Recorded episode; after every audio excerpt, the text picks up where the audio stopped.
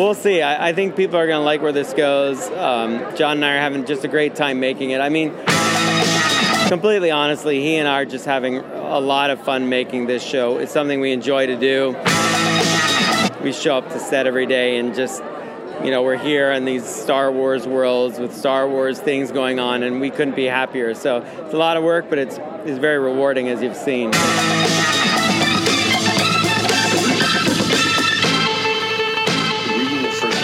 Second season, I was taken aback in a really good way at um, at how impressive the first episode read, and already with the evidence of the first season, knowing that they were able to achieve everything that they set out to, and and, and seeing this incredibly ostentatious first episode with um, the story of an action sequence and the way that it read on a page and just that feeling that my my gosh they're they're they're going to achieve this visual experience like this isn't just um, let's just describe it as best as we can and see what we end up achieving with it it, it, it is you know undoubtedly going to be achieved and, and i kind of couldn't believe that and i understood oh so this is how they this is how they keep it up with the second season No disintegration.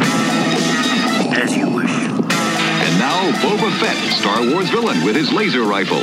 All of this because of one helmeted bounty hunter.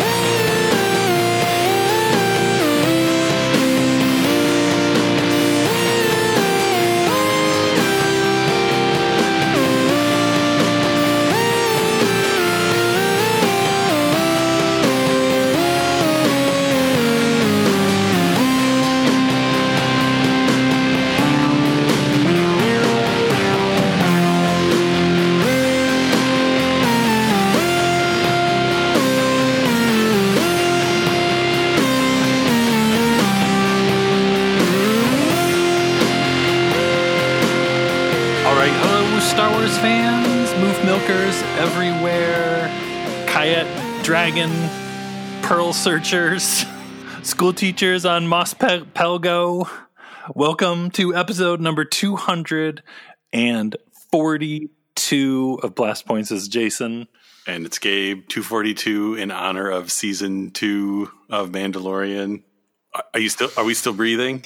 I don't wait. So we might be extra loopy this episode because we've been up since about 5 a.m. today. So I don't think it was getting up early that's made us loopy, though. I think there was something else that happened today. yeah, so I don't, yeah, something, something just rattled our cages a little bit, scram- scrambled our brains a little bit. Oh, okay. It was yeah, it was a magical five in the morning though. It was literally, it's like we have Christmas eight weeks in a row with the Mandalorian. Season two has begun. Here we are. It's unbelievable that this exists. This happened today. Before we start getting into the, the nitty gritty, Gabe, what are your overall thoughts of The Mandalorian Chapter 9, The Marshal? Mandalorian is back. It never left. It's been in my heart this whole time.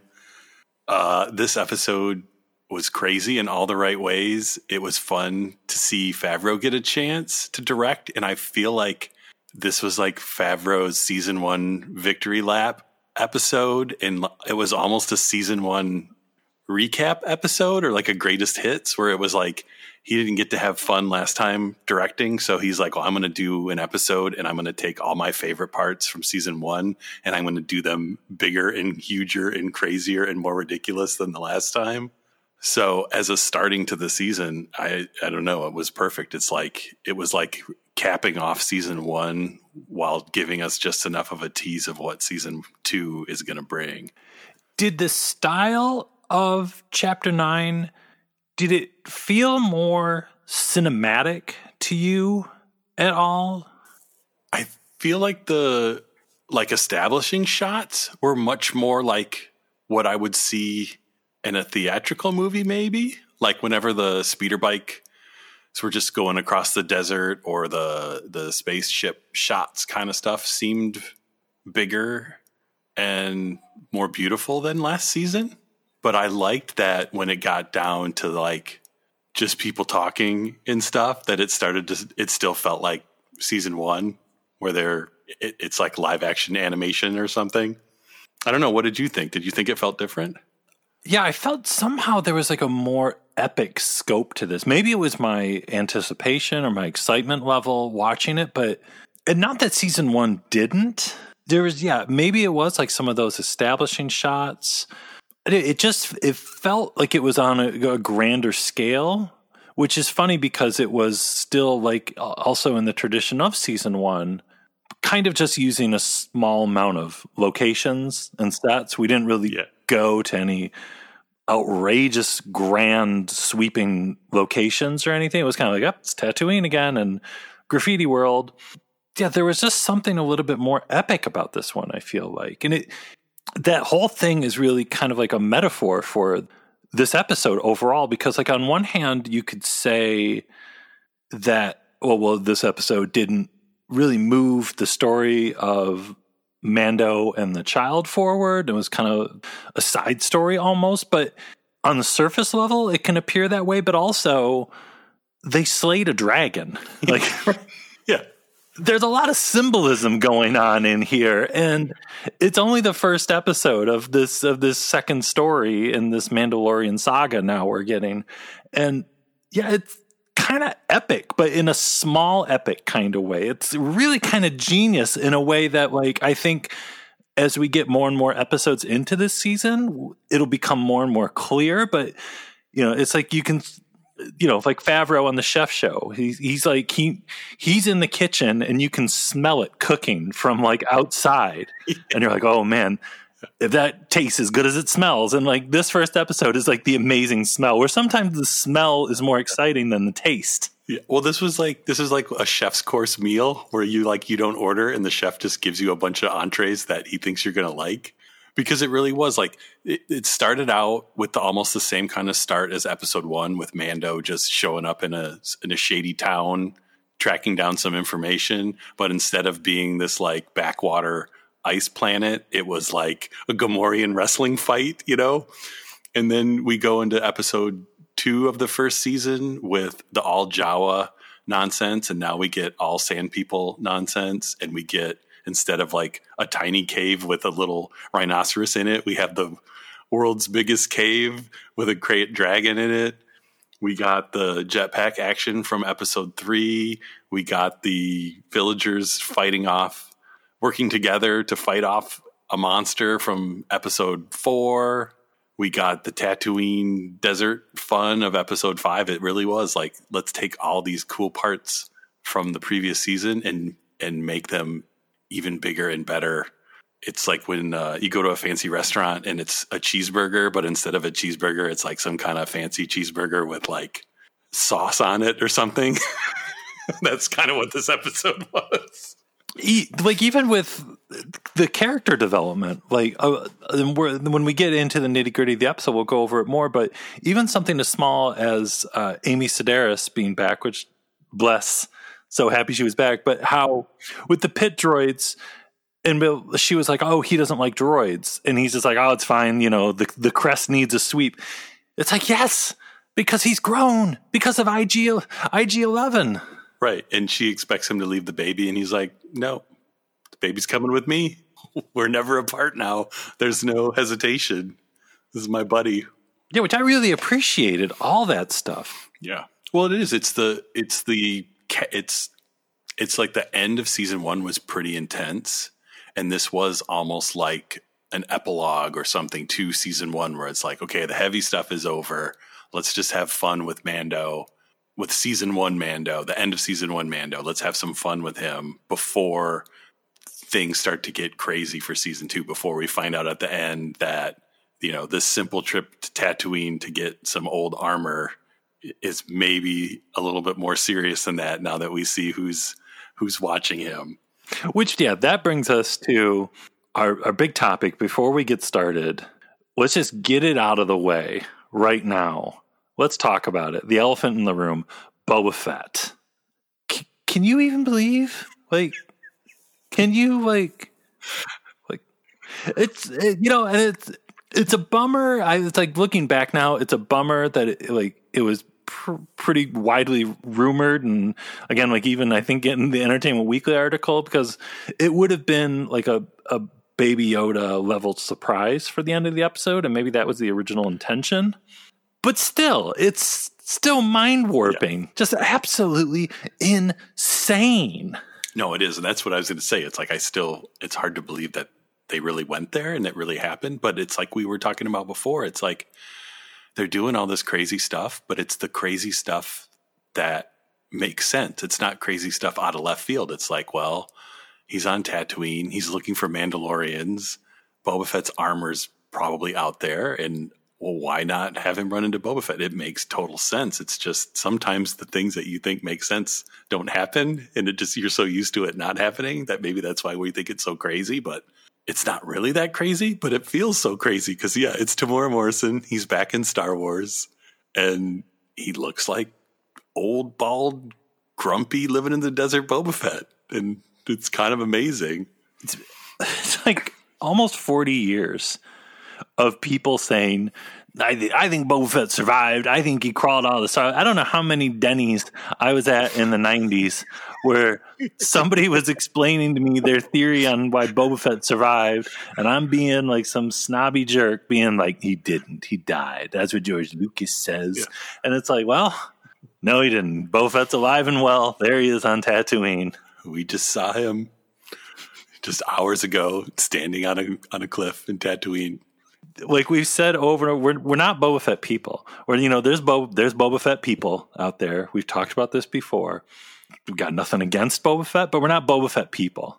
But I swear, when he's on the side of that mountain, looking down at Mando riding by on a little speeder bike, I'm ready. I'm all in. I'm It's like, where did this come from? Why am I so excited about Boba Fett? I've never been this excited about Boba Fett, but now it's like all I'm thinking about is Boba Fett, and that's the genius or the the meanness of Dave Filoni. I think of basically him and Favreau teaming up to get you to be super pumped about characters that you maybe weren't even that into before. It's almost like Thrawn coming back. It was like, yeah, whatever, Thrawn, and then he comes back in Rebels, and it's like, oh, I'm kind of into this now, and now. like, give me more Thrawn stuff. And now here's Boba Fett. Yeah. But again, it's Temuera Morrison. It's like Attack of the Clones and Revenge of the Sith come back to life. So you got to love that. And then also, mean, we've talked about it a million times. Like, what better character for Mandalorian, for Din Djarin, the new Mandalorian character to run into than the original Mandalorian? Like, it doesn't get any better than that. when he turned around and was walking off, like it really hit me right in the gut of like, oh my god, it's the face of Jango, and the face of Jango is also his son, and it's Boba Fett, and it's it's like Han Solo, like it's real, all of it, it's all it's all true. Well, and I think with the Boba stuff, it's perfect too because I could see some people were, you know, oh, we're back at Tatooine again, blah blah blah. I want something new, blah blah blah, whatever. I could have seen other shows drawing this out till like the middle of the season or something, where Mandalorian was like, you know what, we're just going to go back to Tatooine and we're going to get that out of the way, and then we're going to move on to new stuff. Like that, he had to go back to get the armor and to cross paths with Boba Fett, and it's done. And now we're moving forward into new stuff. Good luck waiting another week to see what happens next when you have zero clue. And yeah, we just showed you Boba Fett is alive and he's got his eye on Din and the child, and Boba Fett is surviving in the desert of Tatooine. He at some point he crawled out of the Sarlacc pit, or like they say, like the Sarlacc that the the dragon came out of is dead. Uh, Is it dead because Boba Fett killed it? Maybe we'll find out. I don't know. It's an outrageous, audacious, some other word that ends in us. I don't know. It's it's all the us's. Outrageous. yeah, he's got scars on his face. He's got a gaffy stick and a big old rifle. He's wearing robes. We don't know what's under those robes. Does he have cool new armor? Is he naked under there? Like who knows? Well, and there's a lot of debate too of people saying like, well, is this the same character that with the Spurs from the end of chapter five last year? And I still say yes, it is because those Spurs, it's that was telegraphing who that was, and I think Fennec was definitely going to meet Boba Fett. I mean, they're they're both bounty hunters. If the like, I think we said this in our episodes last year. If the word is out that Boba Fett is alive and he's on Tatooine, some other bounty hunters are going to be like, "Well, I'm going to team up with that guy because he's the legend." Yeah. Well, and for all we know, I can't remember his name. Uh, Cyclops guy at the beginning. Maybe he got his information about Mando's on Tatooine from Fennec. Oh yeah, totally. all- yeah. with all the, the crime the crime peeps all know each other. Uh, but you know what was funny, and I didn't catch this till the second time watching it. They were going hard with the the Spurs teases a little bit because did you catch Mando had the Spurs when he was in uh, the bar? They gave Mando the Spurs when he walked in. No, I didn't. I don't know if they did it for. I don't think they did it for Cobb, but when Mando first walks into the bar, he's got the spur sound, which I think that's more just that he's a Mandalorian and it's the whole Western thing. But it did kind of almost make me think, oh, maybe they're the Spurs didn't really mean it was Boba Fett because now Mando has Spurs. But then by the end of the episode, it's like, no, it's it's Boba Fett.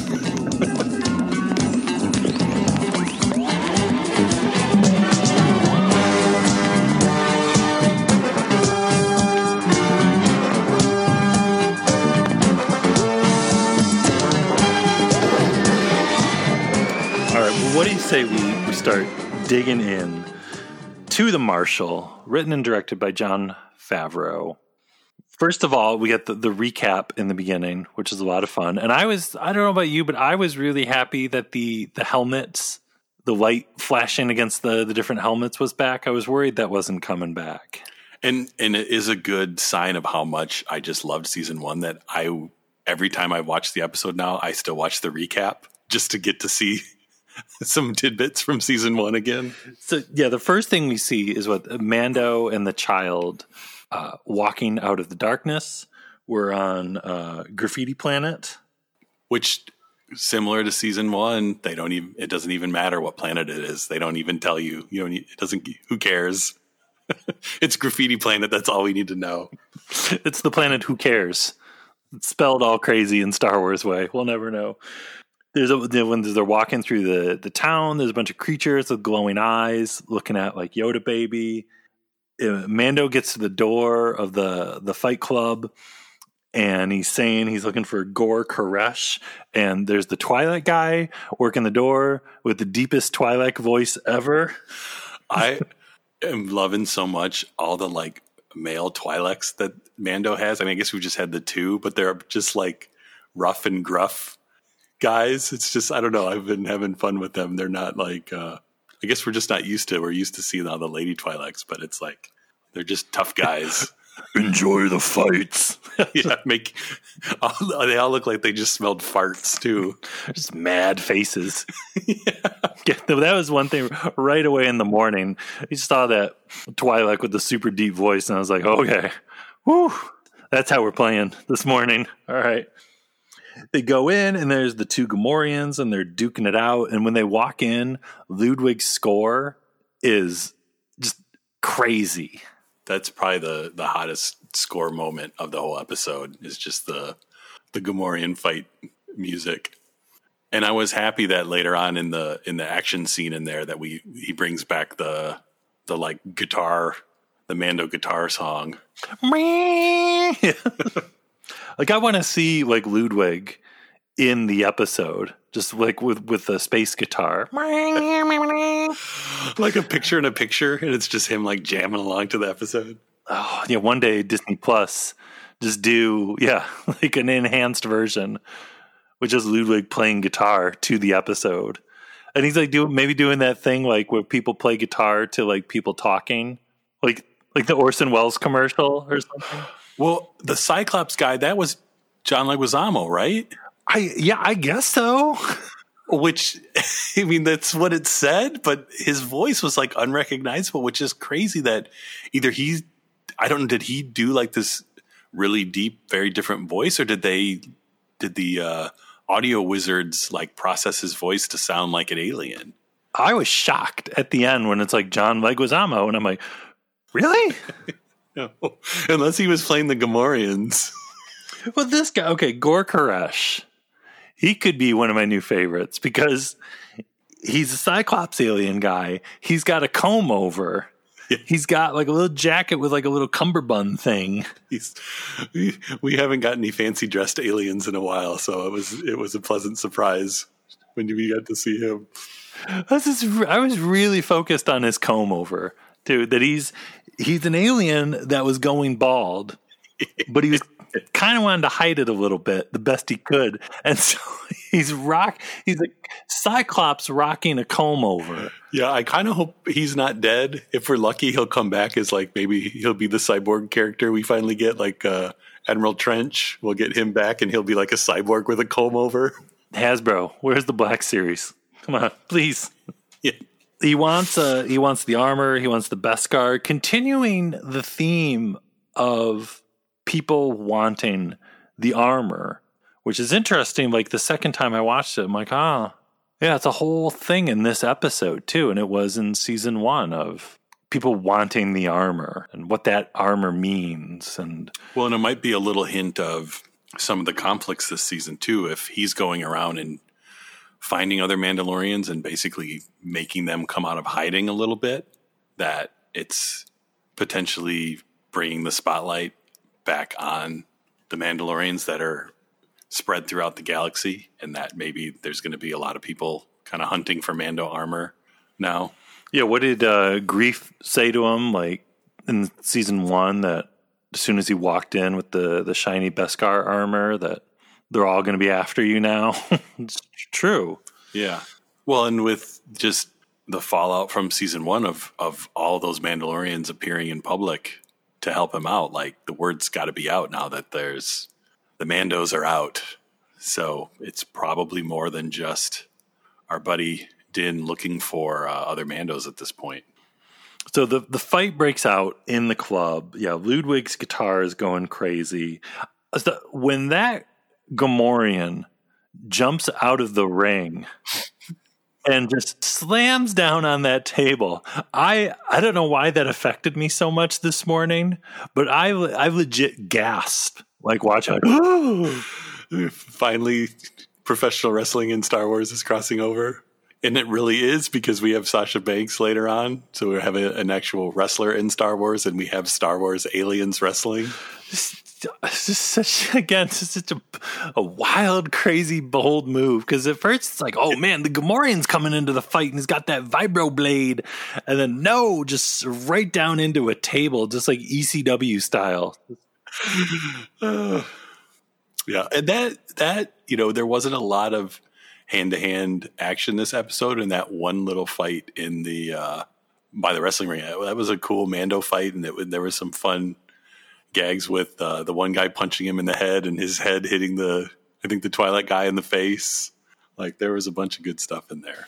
so our friend Gor Koresh takes off running uh, Mando catches up to him and I yeah when when Mando g- gets him with the rope and he f- starts dragging him and his his comb over is just flapping in the breeze I love too that even uh, just hanging someone from a pole, Mando's like got to be super badass. Just like how he's whipping the ropes around the pole to tie him up and stuff. It's like it's, I don't know.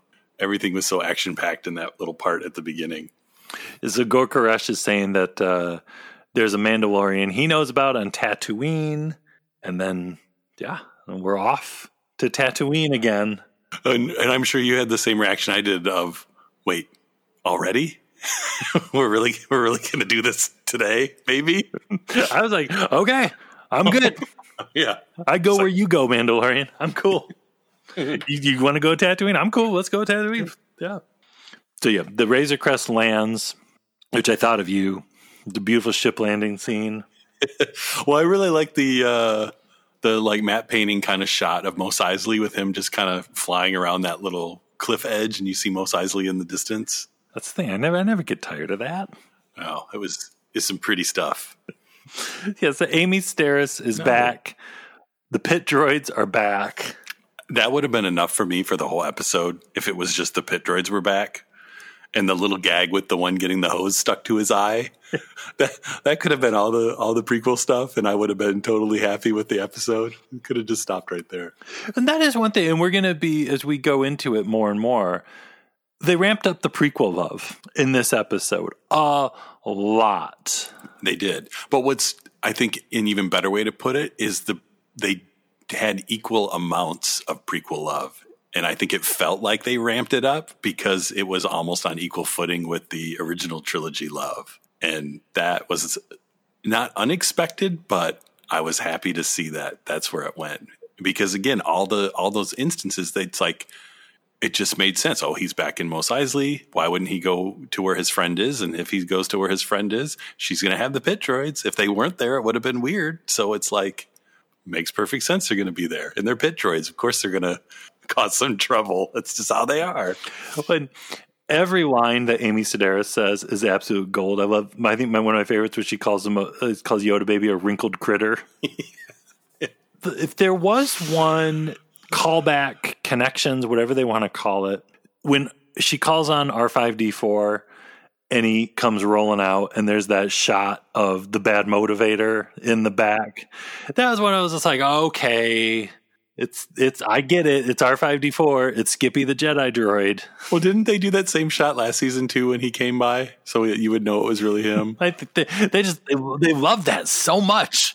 I know because there's the whole part in in Disney Gallery where they show him painting the slime on the bad motivator part to make sure we know. I think that's Favreau though. I think he's like he has a thing for R five D four. Which you know that's you know in the end it's like that's fine if you got a thing for R5D4, if you want to just rock your i5 R5D4 love, then go for it. I mean, what was it in Disney Gallery? They openly admitted and referenced Skippy the Jedi droid. So who knows? You know.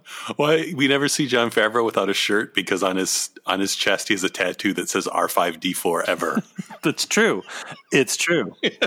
well, and if it is Skippy the Jedi droid, and he was trying to come forward, or he was nervous about coming forward because he knows that the Mandalorian is looking for the sorcerers.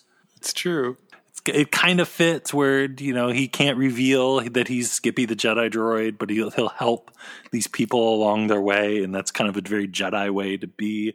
I don't know. It it, it all kind of makes sense. Anyways, we've got to move on.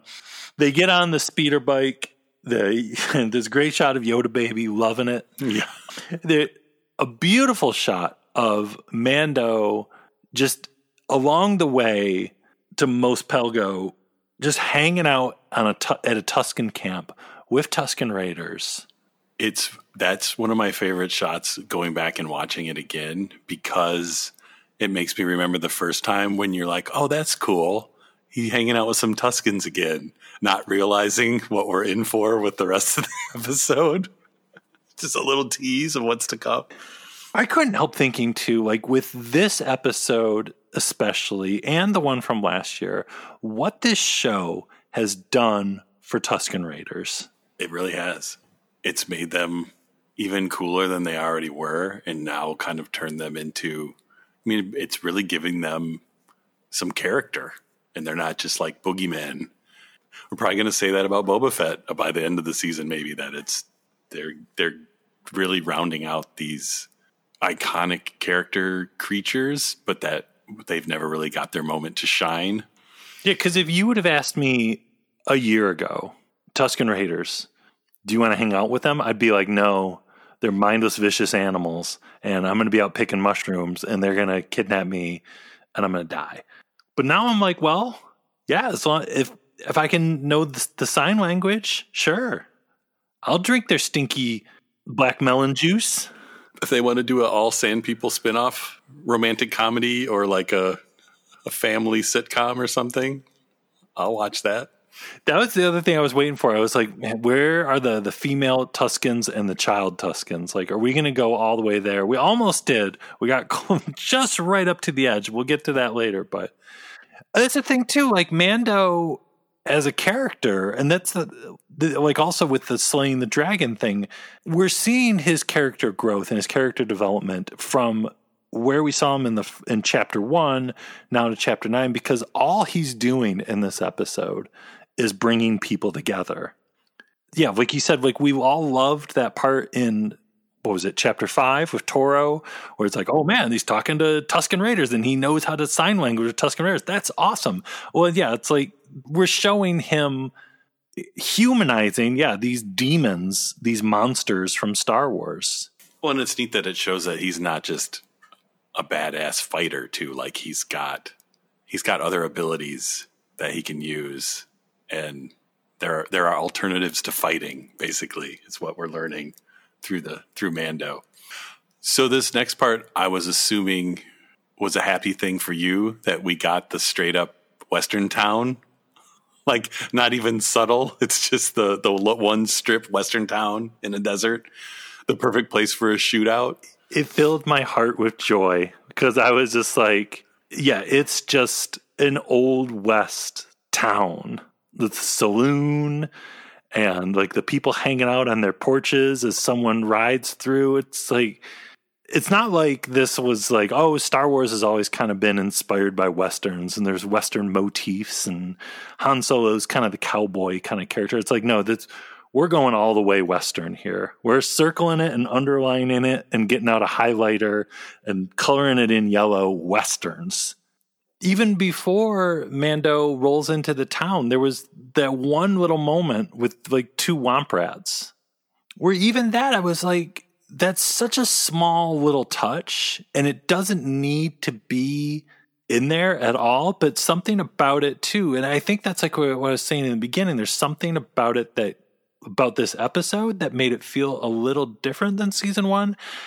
And that the shot of those two little womp rats, it reminded me of something George Lucas would have done. Just something weird and quirky in there that doesn't have to be in there. Yeah, I think that reminds me of a of a of a thing with this episode that it did as much as Star Wars is about faster and more intense.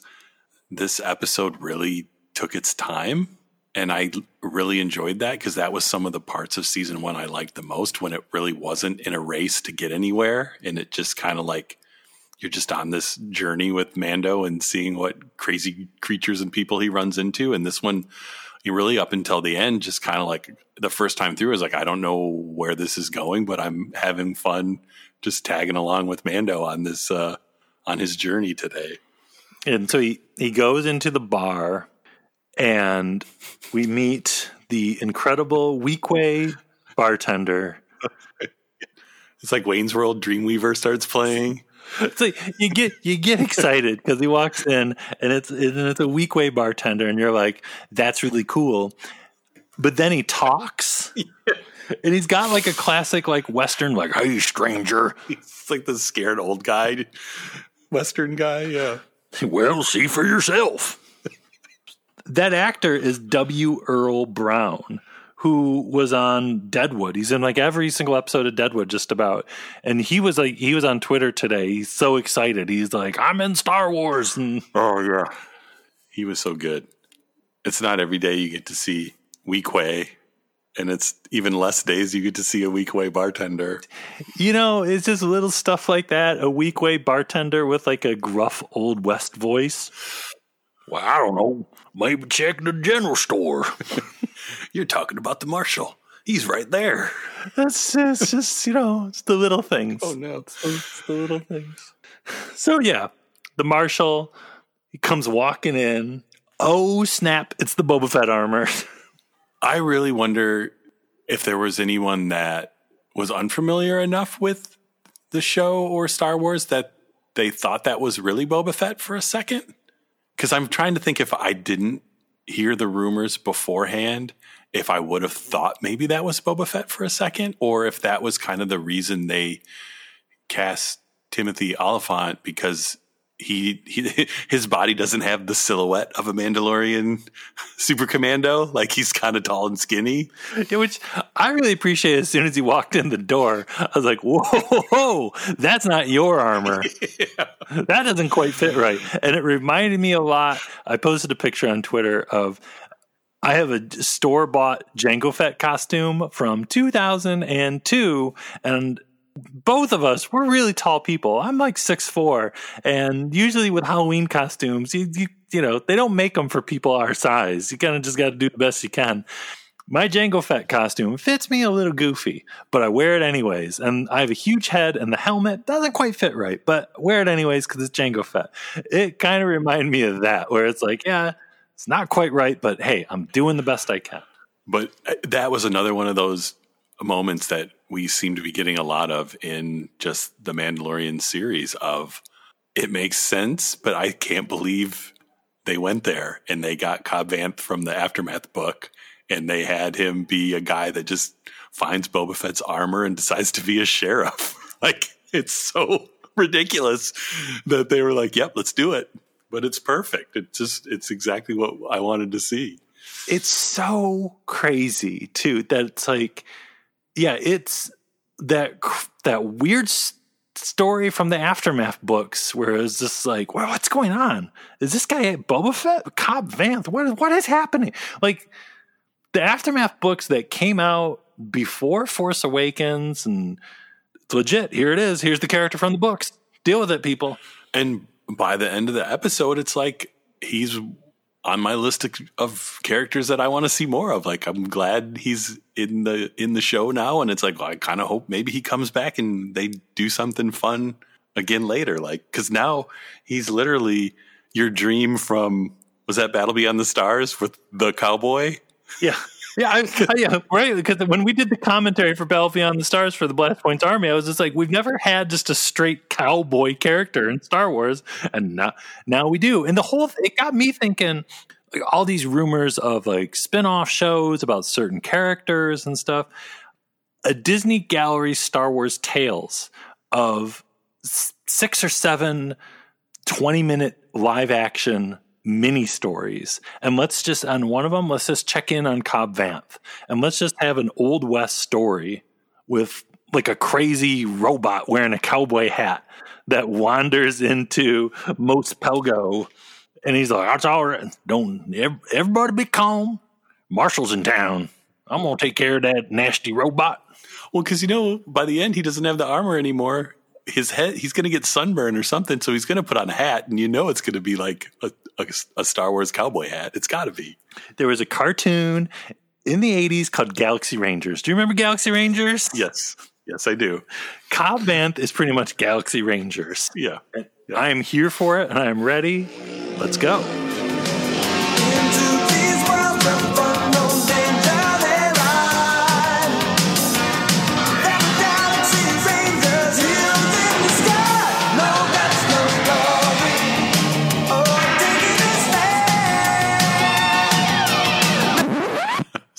we're getting a little ahead of ourselves here, but it's hard not to with uh, so many jewels in this treasure chest of an episode.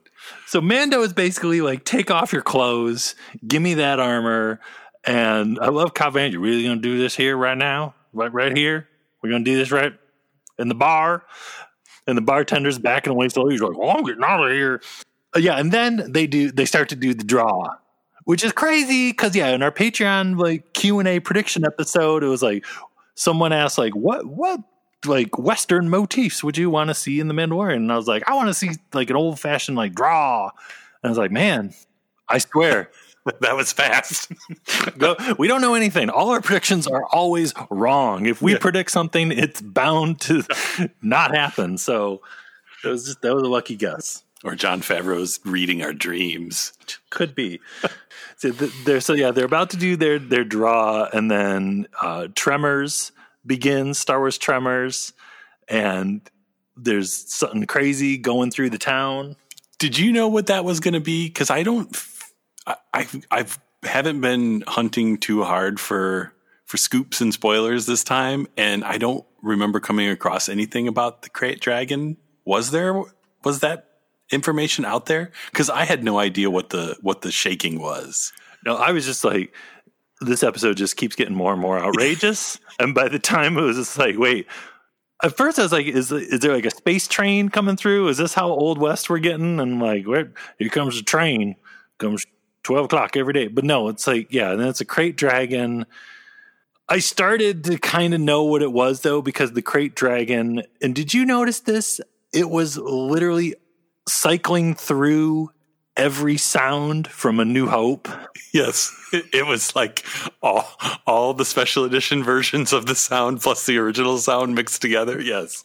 For those of you who don't know out there, the one one of the constantly changing things in the 10,000 different versions of A New Hope is the back and forth of Obi-Wan's Krayt Dragon call. It changed constantly.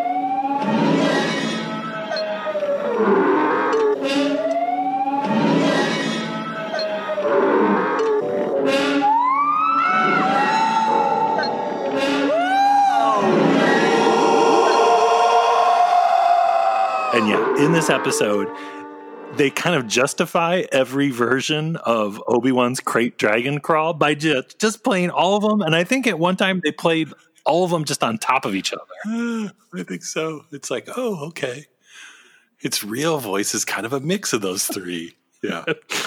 no, when, when that happened, and it kind of it because I remember I was like, "There's shaking." Okay, what is this? And then you see the sand moving, and I'm like, "Oh, there's a creature." And then was like, "Wait, they're not going to do what I think they're going to do." And then yeah, the sound kicks in, and it's like, "Holy cow, they are!" What what else? Like, what's the one thing we haven't seen on Tatooine yet? And it's it's the Krayt Dragon alive, and they did it, and they didn't do a baby. They're like, we're going to do it. We're going to do the biggest one you've ever seen. I think that way of thinking, like with the with the Mandalorian, is good. like, are they going to do what I think they're going to do? And if you if you stop yourself and be like, no, that's too crazy. It's like, no, they're probably going to do it because it's like Dave Filoni sitting there giggling about it. Like, It's like they just told me I can do whatever I want. As long as I can convince Jon, I can do whatever I want. I can do whatever, Krayt Dragon, whatever Krayt Dragon, whatever Krayt Dragon. I've been wondering if he was going to try to bring back the Zillo Beast for live action, and this will this be the closest we ever get? Maybe, but this was Zillo Beast size Krayt Dragon. You know, Dave was having he was giggling this whole episode. so Cobb Vanth and the Mandalorian decide that uh, it'd be better if they team up and work together. And then, yeah, just just when you're getting over the krayt dragon fun, we get a look at Cobb Vanth's speeder. yeah, they when they decide to head out. Yeah, to, I know where it lives. Let's go. And you're watching Mando in the speeder, and you're like, okay, this is cool. Where's Cobb Vanth? And then, yeah, heart attack. It's a it's a pod racer engine that looks suspiciously like Anakin's pod racer. Until they come out and say that it actually is like from you know that little that little human boy Anakin Skywalker. It could it could just be a standard pod racer engine, but it sure kind of looks like little Annie speeder. I was just like, they they were trying so hard to make you fall in love with Cobb Vanth, and it worked because you you start this guy's pretty cool, and then he shows up on his pod racer speeder bike. You're like, okay, I, I think I like this guy. Yeah, at, at that point I was just like, that's a pod racer engine. so, so, so, so, so, that's how we're doing this, huh? That's how we're doing this on Friday morning. All right. I came downstairs to watch some Star Wars, but I didn't know I was going to be watching some Star Wars. no big deal, just a pod racer engine. Just Oh, okay. So then, yeah, Cobb Vanth is like telling you a story about his backstory, full of flashbacks, and yeah, starts out where he's at a bar and they're watching Return of the Jedi, having a party. It's my kind of bar, FYI. Yeah, it's it's like uh, it's it's literally when we were in the hotel bar at uh, in Seattle. I think waiting for our flight, and then Return of the Jedi just happened to be on the TV. People were trying to talk to us about like the convention that we did a panel at, and we're just like, yeah, but Return of the Jedi's on right now. Have you, have you ever seen this movie? This is the good stuff. Yeah. Have you ever watched it at a restaurant while you're eating? We Come on. This is a new experience for us. And then the the mining collective rolls in, ruins their Return the Jedi viewing party. What a bummer! I love these mining collective guys too because they're just like they kind of look like Kanjiklub or something crazy, just random Star Wars goons. Yeah. A bunch of jerks with cool helmets. But I also love that Cobb Vanth. So again, cementing our love for him when the when the mining collective comes in, he makes sure that the bar, our bartender friend is okay. He's like, "You okay? Yeah." Yeah. He's he's looking out for all of our best interests. Keep keep him alive, please. He takes the the ice cream thing of silicate crystals, and he's off in the desert. Yeah, and then we're straight into live action Chuck Wendig's aftermath, which is crazy that he's on this giant sand crawler, and the the Jawas are like offering their best stuff to him. I think on the second time I watched this episode, I, I had to kind of step back at this moment and just really kind of appreciate the ridiculousness of Jawa action and Jawas presenting this cowboy guy their best things they have and like this droid, this this R two unit and stuff. Well, right around this part in the in the show too, I we get some great Jon Favreau ridiculous dialogue too, because there's the part where he's talking about the about the Death Star, and he says the second one that is with his like cowboy voice, and then we get the the uh, the now classic quote of I guess once I guess every once in a while both suns shine on a womp rat's tail. We need that on a t shirt ASAP. It's, I'm sure like Jon Favreau told that line to his kids and they rolled their eyes at him. He's like, it's perfect. Filoni just said it in passing once, and Jon Favreau's like, "Oh, I'm writing that one down, Dave." Dave Filoni just says that every day when they have uh, when it's like taco day for lunch. We, you got next time you watch it too. Pay attention when right when Cobb Vanth is pointing at the armor on the wall, the Boba armor. Look at what the Jawa is holding, and it's a CZ3 head. So I thought of our friend Tom Spina in that moment. Well, it's their best stuff. He's got the Regal Robot CZ3 bust. Have you seen this? Can you believe this? It's CZ3. Uh, it's so good the Jawas bought a whole bunch of them. So yeah, Cobb Vanth, he's got Boba Fett's armor, which is just ridiculous. And he shows back up at the bar. Mining Collective takes off, and yeah, he shoots the rocket jetpack at the Mining Collective dudes, which is just insane. Our first ever live action rocket firing. Well, I guess okay. I take it back. Jango shot one in Attack of the Clones, but he didn't use the eye visor thing and then like lean over like he's gonna throw up so he could shoot the rocket over. it's like straight out of uh, Clone Wars cartoon. and give us eye visor point of view. That's another.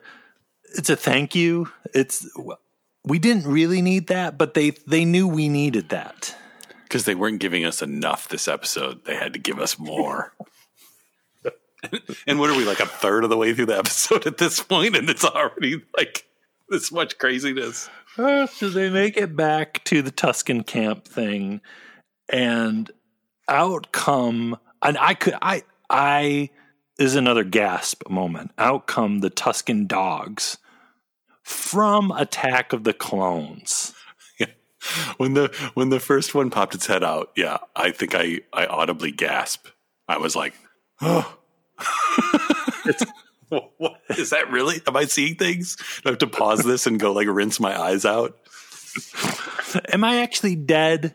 And I'm just in heaven right now. Is that what's happening? Because the Tusken dogs from Attack of the Clones are back. It's like, is my furnace just shooting out carbon monoxide? And, I, and I'm completely hallucinating at this point.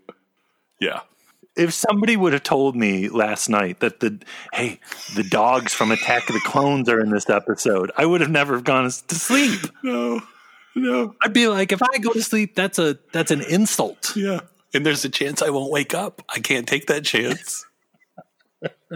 Then what would happen if I missed the dogs from Attack of the Clones? And it's and it, it would have been enough if one showed up, but then like a whole bunch of them show up, and And that's not enough because this is the Mandalorian. And what does our buddy Mando do? He starts talking in Tusken to the dogs and then hugs it and pets it. Just goes straight Crocodile Dundee. But this is the thing which is so great about this show. And like we were talking about earlier with the Tuskens, it's like not only are we getting Tuskens as characters, I feel like this is a different tribe. Like this is the tribe from Attack of the Clones that live in the tents and that have the dogs. Because the other ones that he was meeting up with didn't have the dogs. And these guys talk while they do their sign language, where the guys in last season only did the sign language. So I almost wonder if this is like a different clan because the last clan was too quiet and all the I bet you the episode where they were talking about when um, Queel spoke pig language. In second thought, it wasn't as bad of an idea as they thought. So if they can have the Tuskens just grunting for an entire episode, that that's way better. Yeah, that was, that was another like out of body experience watching this episode. There's just a whole lot of Tusken grunting. More than we've ever gotten before. yeah, no subtitles, holiday special style, caravan of courage style, just alien jibber jabber. More Tusken grunting than humans or aliens speaking English in this episode. It's technically a foreign film that just happens to have a few English speaking characters in it. You know, it's it's it's the Kurosawa thing. It's it's a foreign culture. You dropped into it. You're just catching up. That's you know, it all goes back. It's, it, if that wasn't enough with all the Tusken stuff, yeah, because then the next shot is we're in like the Tusken camp. Yeah, there's the huts straight out of Attack of the Clones, and you can almost miss those Attack of the Clones huts because front and center on the screen is a Tusken using his gaffi stick to clean a bantha's teeth. Yes. What, what, are, what are your thoughts? Oh my god! Yes. Yeah. How how are they doing this to us? How do they just keep? It just keeps building and building. Yeah, I can barely talk about it. It's so insane, and it's so such a crazy gag too. Because if you look up a gum massager, like the rub, they're like rubber nub things that you can buy to like massage your gums. And I never really thought about that. The end of a gaffi stick looked like that. So I'm, I gotta think that that was the joke. Someone was like, that looks like a gum massager. So let's have them clean their bantha's teeth with it. But the other thing too is it's just one of the things I always enjoy are like the weird crossovers with with dental stuff. Like I had a, I used to have a Spider-Man comic that I got at the grocery store when you bought toothpaste and in the comic Doc Ock gets a cavity. he like goes to the dentist because there's like microfilm in one of his teeth and while the dentist is in there he finds a real cavity and he's just like really upset. But but Peter Parker has like perfect teeth. There's something about dental hygiene and uh Star Wars crossover I never knew I wanted. Do you remember that uh, that brush your teeth like flyer thing we saw at Celebration? Oh, I From, think s like Return of the Jedi dental hygiene thing. yes. Uh, yeah. This this shot. It's again. It's it's like the the, the little Womp Rats shot. It's it's so weird, and it didn't need to be there. And it's like we haven't had something like that kind of in Star Wars for a while. Kind of. I mean, I feel like Rian Johnson was kind of tapped into that. Where there was some of those like, why is this happening? kind of Star Wars weirdness that kind of reminds you of George Lucas, kind of a little bit. Yeah. Goofy with a capital G Right. Yeah. for George. yeah. But there's something just so kind of like when you put those little things in, like little just putting the camera on some womp rats being weird, or you know, like pit droids getting a vacuum stuck to their face, or a Tusken brushing a bantha's t- teeth. It just it's it's something so very George Lucas, and it's so comforting to see it. It's like oh. Yeah, this feels like Star Wars here. Well, and it's kind of one of the things I think I really enjoyed with Mando from the beginning is it's like there's the there's the badass parts, but they make you earn those parts by sitting through the goofy stuff. and I just love it. when so they're sitting by the campfire and it's it's very Temple of Doom too, where uh, Cobb Vanth doesn't want to drink the black melon stink juice, and I was like, "You're insulting them," and it really, really reminded me of like Willie Scott and all that stuff. Well, and and I love how the the scene ends too with the Mandalorian. How do we kill it? There's a big a big bantha parade with everyone riding on the banthas. What were you bugging out at all about what those banthas were? Because I was like, I think ever since we saw like the Entertainment Weekly picture, it's like they built like a bantha face, but is it a puppet? Is there digital banthas? It's, yeah, it's probably a mix of all of them. That's we forgot to talk about the that was the the the best part of the Krayt Dragon reveal was the super close up of the Bantha's face with it sniffing and blinking. It's unbelievable. Like true Star Wars magic where you don't know what it is you're seeing. And thinking about how whatever digital trickery we're seeing was done by ILM folks all during COVID times, all at home. That's just amazing. It looks even better than as good as season one looked. And like we were saying earlier, it's, it's even getting closer and closer to some of the shots just looking like you're watching one of the theatrical movies. Like it doesn't even feel like a TV show. And especially when we get, when they changed the aspect ratio, like it, it's, I saw people asking if they filmed that in IMAX, like, which wouldn't make any sense maybe for a TV show, but it's like people are feeling like they're at the theater and it's like, oh, did it go to IMAX? Like, cause it feels like that. And I don't know. It's just, it's, it's crazy that we're here, that we're getting Star Wars movies every week for eight weeks. So the Tuskens have been studying the the krayt dragon's digestive cycle for generations. I love that. yeah, the dragon comes out, and uh, a Yoda baby gets a cute thing where he ducks down and hides, and it eats a poor Tusken. Which I was really thinking about how we've never seen a Tusken run before, and we got to see a lot of it today. Yeah, it's like that's really cool. That's, we may have missed this for forty years, but we're going to make up for it today. So then they go back to the town and they have like a little community meeting. And yeah, Cobb Vanth starts out, This here's a Mandalorian. We've heard the stories, but never met one for real. My favorite part in this town meeting, though, is like they're going to come for you, and then they're going to come for the school. And oh, it's like, where's the school? Yeah, I want to see all the kids. I guess we do see some of the kids later on, but yeah, I want to see the school. but some people like, no, no, all right, all right, okay, we'll go fight a giant dragon. I guess maybe that's the only negative of this episode is Baby Yoda didn't get to hang out with the kids at the school. And maybe there was a scene of that because there is the one concept of him feeding the Womp Rat that wasn't in the movie, so or in the episode. Maybe it maybe 50, it got too long. It was like ninety minutes or something at first. So they cut some stuff out. I don't know.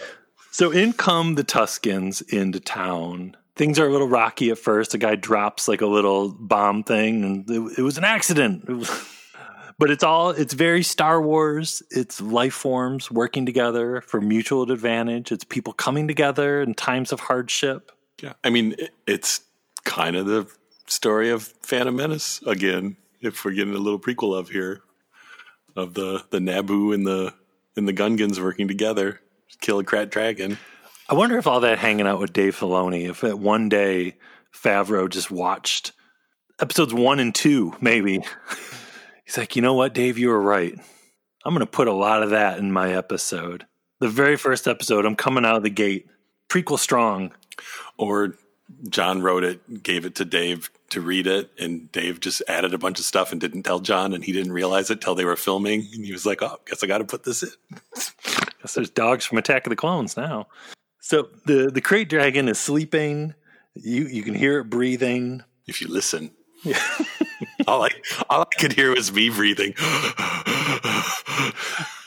I really like this part too that uh, drinks the the stinky black melon juice. That even even in you know since the the half hour or so we've known him, he's had some character development. He's really he's come around. Wasn't that after he saw the dragon eat the guy, or was it before? I can't remember because I yeah, think I think he was ready for some stinky juice after all that. If Galaxy's Edge isn't serving stinky Tusken Raider juice in a black melon, then what's the point? Why even go? So yeah, at at the 40 minute 26 second mark, right when the Tuskens are running away from the big hole in the cave, the episode goes to the next level of ridiculous and goes from a 235 aspect ratio to a 16 by 9 aspect ratio. Fills your whole TV. It's cool. It looks awesome. But yeah, the big question is why did they do it? I don't know. Hal Hickel, like on Twitter, was just like, "Yeah, we did it. We did, we did. Yeah, the aspect ratio change, but Well, it, it makes sense because I think it's because of all the vertical action with the jetpack stuff that's coming, and then with the krayt dragon being so huge, like you can't fit everything on screen. Sometimes, I mean, you can, but it it's a it's a different look, right? Because you have to pan or cut to get the scale of the dragon. I don't know. I didn't even notice it till it was done, but now that I, I mean, I'm kind of, it's cool that they're doing that because I feel like, why not? It's, it's TV. It's, it's, we're living in the future. It's kind of like go crazy. But I wonder, yeah, if they, are any of the other directors going to be that bold? Are they going to do this again? I don't know. I mean, I was trying to think like, did Favreau do that for like Lion King or Jungle Book or anything? Because those those were released in IMAX, right? I don't think they did with the animated movies, but maybe. But I mean, it's kind of like that's a thing now, right? You go see a Chris Nolan movie and there's going to be an IMAX scene, or you go see the Transformers movies and there's the IMAX scene. So it was kind of neat to get that feel in a TV show. I do get sometimes it's weird when aspect ratios change in the middle of the movie, but I mean, they did a really good job of the of the transition in because even the going back to try to find it, like if I'm actually paying attention to the movie, since I'm watching them run towards the camera, like I didn't even notice it. Well, it's funny you even just said even when I'm paying attention to the movie. Oh, because it's like it's like we're watching a movie. It's like it's like this episode is a Star Wars movie. So they, they got to blow it up from underneath, and yeah, Cobb and Mando take off on their jetpacks. a little hint of a Mando Boba team up, sort of. and did you notice the extra crazy and Attack of the Clones love of this too is because Boba's armor is so beat up that you can see so much of the Beskar. It's almost like half Boba, half Jango armor. I kept thinking about that. I know. I think they might have did that on purpose. Getting you ready for what you're going to see later. The krayt dragon then eats the bantha that's got all the bombs on it and Mando. It's like, oh no, is the Mandalorian dead? And nope, Mando comes flying out of the mouth of the krayt dragon, covered in goo, and he blows it up. Just ridiculous. Well, and you're forgetting the whole part in the middle of the fight when it turns into Starship Troopers and the dragon starts puking acid on everybody. it's just, it's a lot. because it's literally like you hey, everyone at home watching this, I bet you feel like you're going to puke. because this episode is just too intense.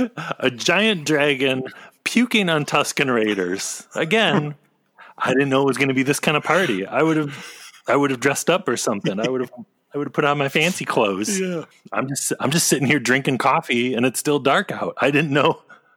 I didn't know. Because have we ever seen Star Wars puke before? This is this our first? Um, I think this is our first Star Wars puke. Yeah. I could be wrong. If if we're wrong, please let us know. Oh, and you also we almost forgot too that before Mando gets eaten by the dragon, we get our Return of the Jedi gag of him hitting the jetpack, the faulty jetpack, to send Cobb Vanth flying. yeah, this That looks familiar. So yeah, the, the krayt dragon is dead. The Tuskens are digging through the guts. When I watched it this morning, I didn't know what the big silver marble that they hold up is, and it's from, it's actually it's it's from like Knights of the Old Republic. It was in Star Wars Galaxies, the the video game, the the and it was in funny enough, the Mundi comics. Oh yeah. yeah, I forgot about that. It's- just Why? Why are they? do- What? What? What, what are you doing? What are you doing, Mandalorian? Why? Why are you putting that? Why you got to do that? we also get to see some some delectable Star Wars meat that Mando and Baby Yoda are going to be eating soon. A big like man. They're hungry. That's Yeah. They're going to be eating that for a couple days.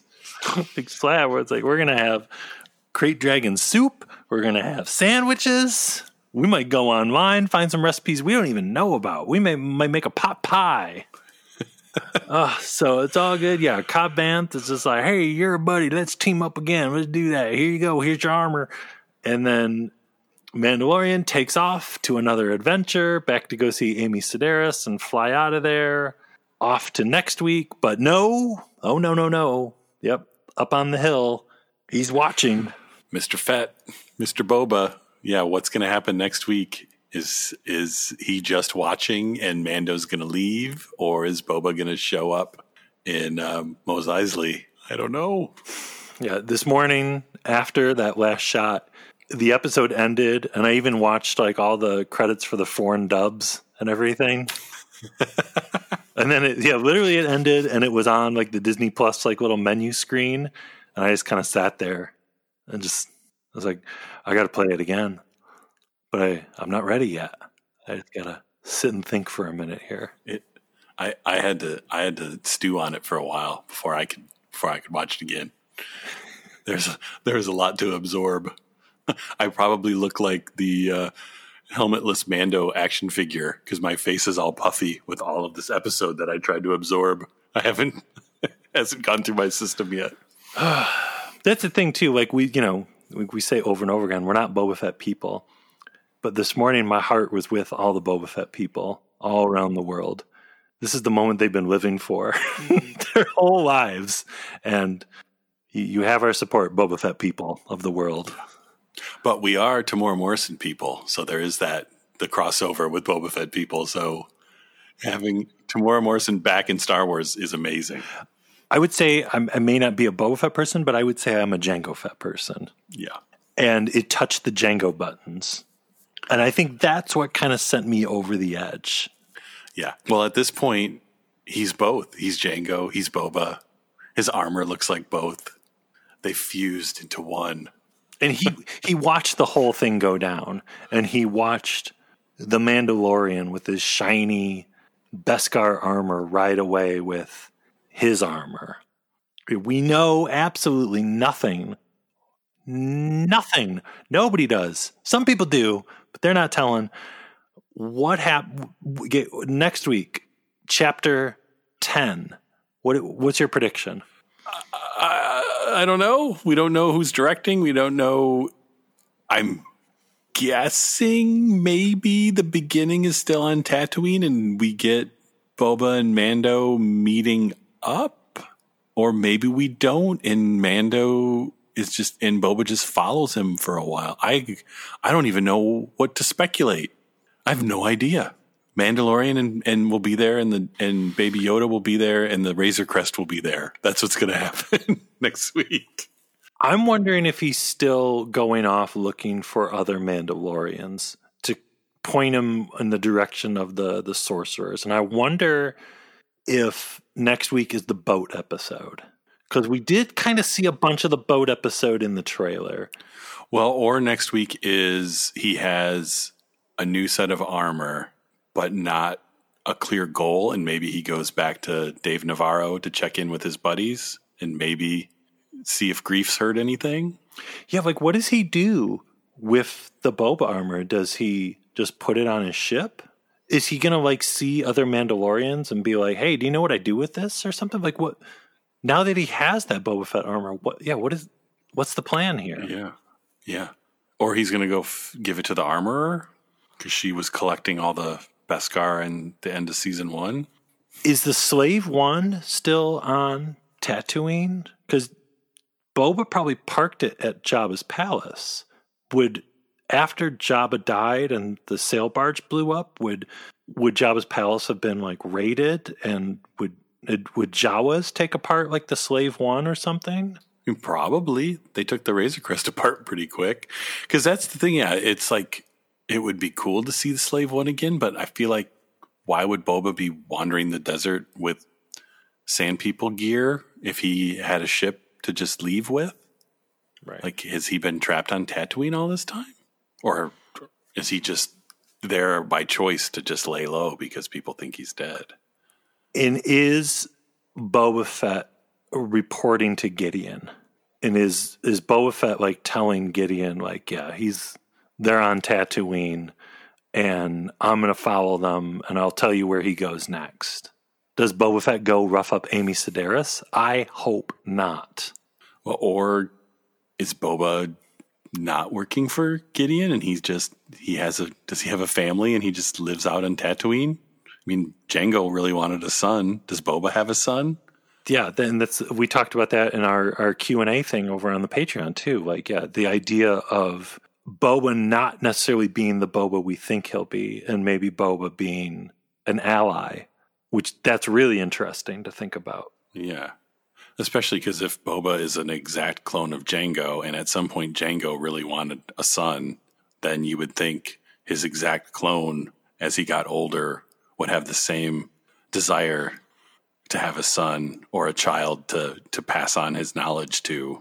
And did Boba surviving the Sarlacc give him the the kick in the pants to think maybe I'm just going to retire and hang out here out in the desert and start a family?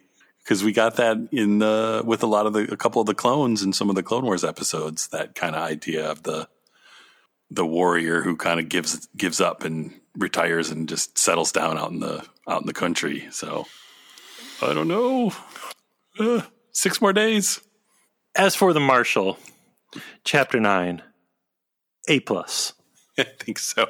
Is there a is there a letter better than A? Infinity plus or something? I it set the bar pretty high for the rest of season two, but if we use season one as a gauge, it's only going to get better and it's only going to get crazier. And I think maybe uh, Phil Phil Stack was right that that we're not ready for this. Phil trying to warn us. And last thing, I, I, I got to give a shout out to the townspeople's hats. I forgot to bring that up. They have sweet, perfect little Star Wars hats. Yeah, they've been shopping at the Rogue One store. Yeah, Yeah. lots of gold in the in the Marshal.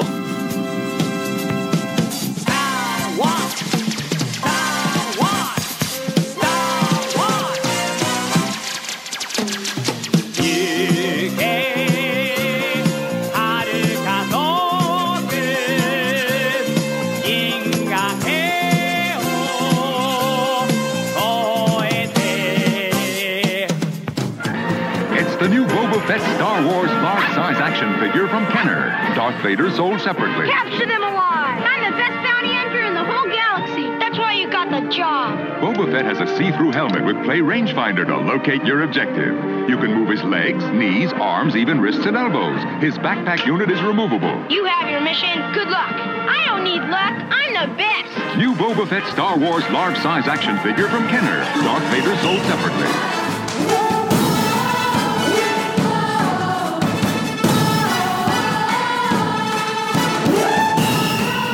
This is Captain Rex. You're listening to Jason and Gabe on Blast Points.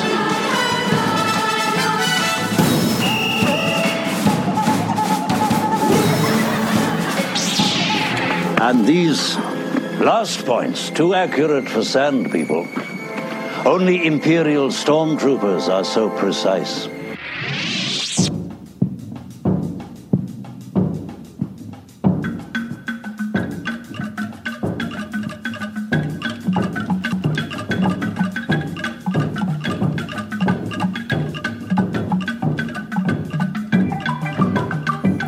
You know what we're saying. You know what, what what's going on here. Apple Podcast reviews. It helps the show in mysterious ways. Maybe they're in the aftermath book. I don't know. I got to go back and read them again. It's been a been a long time. We love reading uh, Apple Podcast reviews on the show, and uh, so yeah, when you're done listening, it would help help us a lot if you go say something nice. And make sure you check out our website, blastpointspodcast.com. Instagram, Twitter, Facebook. We're on all of that. And if you're on Facebook, sign up for the chill group. There is going to be a lot of Mando talk over the next few weeks. I think our uh, spoiler thread is already in the multiple hundreds of comments at this point. So it's it's the place to be. And if you want to support the show in a different way, we've got the Blast Points Army over there on Patreon, where starting next week, we're going to have our weekly recaps for all the rest of season two of The Mandalorian over there on the Blast Points Army. Pretty much every Saturday, usually, we'll have um, our recap episode up. We're gonna we're gonna go through the whole thing. A lot of heavy breathing, and you can hear sweat dripping, gripping edge of your seat podcast action. Are they recording outside in the rain? No, it's just my sweat. But yeah, that about wraps up number 242 here. The Marshal. We're we're we're pulling our minds back together. We're recovering here. We're getting it. We're holding it together pretty good, I think, under the circumstances. Did, did we mention there were Attack of the Clones uh, Tusken Raider dogs in this episode? go back and go back and watch it again. Watch for the t- watch for the dogs from Attack of the Clones. Next episode is going to be coming out on November 10th, and I knows you're going to love it. I sense it's going to be something exciting. so, so look for that on the the 10th of November. There's some other important stuff going on the rest of this week that you should, you should take care of before we get to any of our silliness. But uh, but yeah, thank you everybody for listening, and we will talk to you again soon. Thank you. Bye bye. May the force be with you. Goodbye, old friend. May the force be with you.